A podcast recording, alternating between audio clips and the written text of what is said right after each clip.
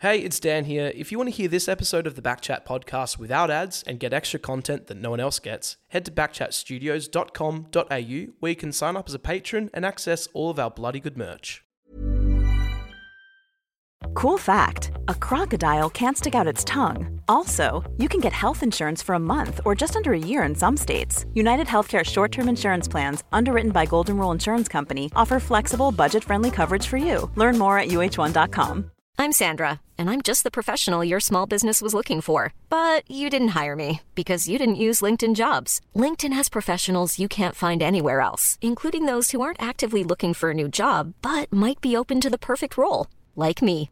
In a given month, over 70% of LinkedIn users don't visit other leading job sites. So if you're not looking on LinkedIn, you'll miss out on great candidates like Sandra. Start hiring professionals like a professional. Post your free job on linkedin.com/people slash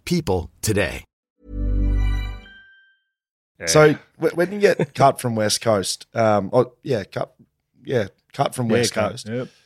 The the list sizes came down, so they were. Ah, they did, 52. but, but again, I, Malthouse didn't want me, and Nizzy was a fan because you know I'd been at Subi with Nizzy, and he wanted he wanted to keep me and all that sort of stuff. But um, yeah, and the list size came down, and I sort of wasn't a project player as much anymore, you know. So How did you get to Freo then? How, how does that come about? Um, yeah. So '94 back at Subi. Uh, I was living with Phil Smart at the time, actually. So he's the Claremont footy manager. Um, he gets the job as the national recruiting manager For Fremantle. for Fremantle. Um, uh, Gerard Neesham's the coach.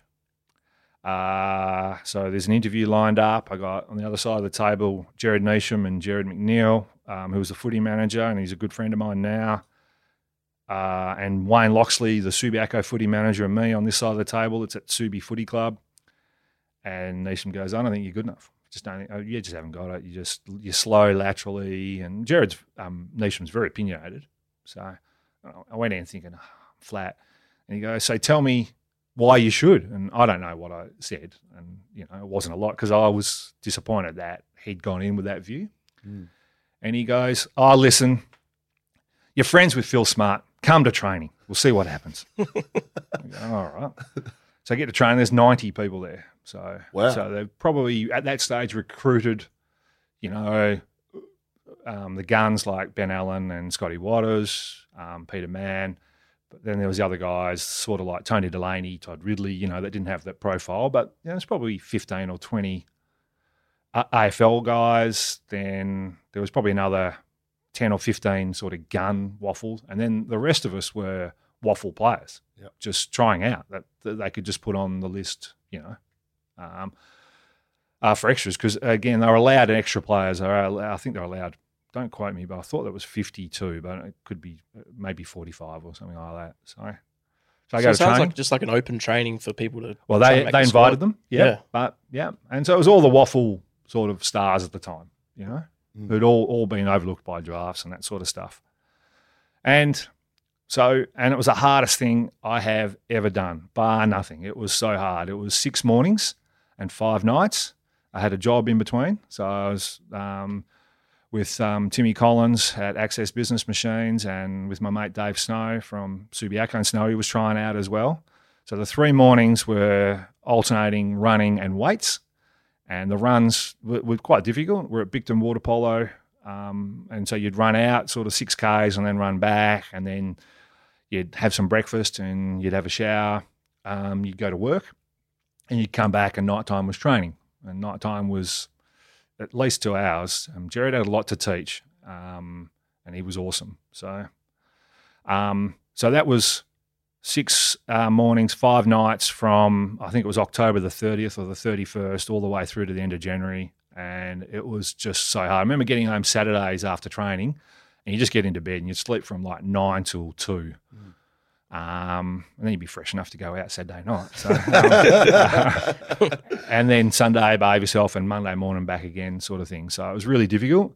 But the five nights, um, and this is where I improved. This is where I went from a, a good average WAFL player to being able to play AFL footy. It was all because of Gerard Neesham, his education and his training. And I used to stand at the back, obviously being the tallest of this group, and he'd say something, and I go, wow, no one's ever said that to me before. And I, by that stage, I played 100 WAFL games. I'd been on an AFL list for three years. Um, and I'm going, wow. And I put it into practice. And then he'd do a drill that did that. And then, you know, and then another night later, and I go, wow, no one's said that either. And so I went, you know, and because you're training like that, you're going to get fit. Yeah. So you're getting fitter, you're um, you're improving, you're learning like nothing else, and it was a real, real privilege, and it was the difference um, from me from um, from making that progression. So it was awesome. It, it really this was. is the inaugural Freo squad. This Correct. is the first yeah. first year. So I don't know if I've spoken to anyone who's sort of I'm Mac was he down there? Yeah, yeah, yeah. he was there. Yeah. So, but we probably didn't focus too much on that process. Was West Coast was established in here, and Freo is this new club yeah. that's trying to start up, and you got you know hundred people trying to get get on this list. Like it's yeah. it's like a boot camp by the sounds of it. Yeah. You know, trying to t- trying to improve. It's pretty interesting concept. Like it's a, a brand new footy club, no no team song, and yep. assuming no facilities. Ah. I, no facilities, mate. It gets worse. Um, well, not yeah, worse.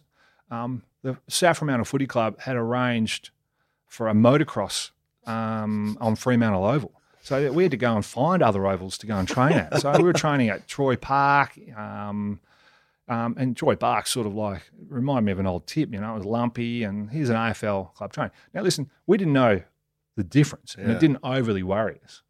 Um, South Fremantle, we had the visitors' change rooms, and we just had a hook. So um, um, Chuck Norris, um, he found out that I think uh, John Curtin High School were getting rid of some of their lockers. Um, I feel bad about the uh, sign writer. Um, we then we got a trailer. We dropped them at the sign writer's house, uh, uh, Scully. Um, he spray painted them all purple, and uh, we got some help to hang them up. So we, we were arranging stuff like that. So yeah, yeah it wasn't the most sophisticated, no. um, but I wouldn't change it for anything. It was awesome. Yeah,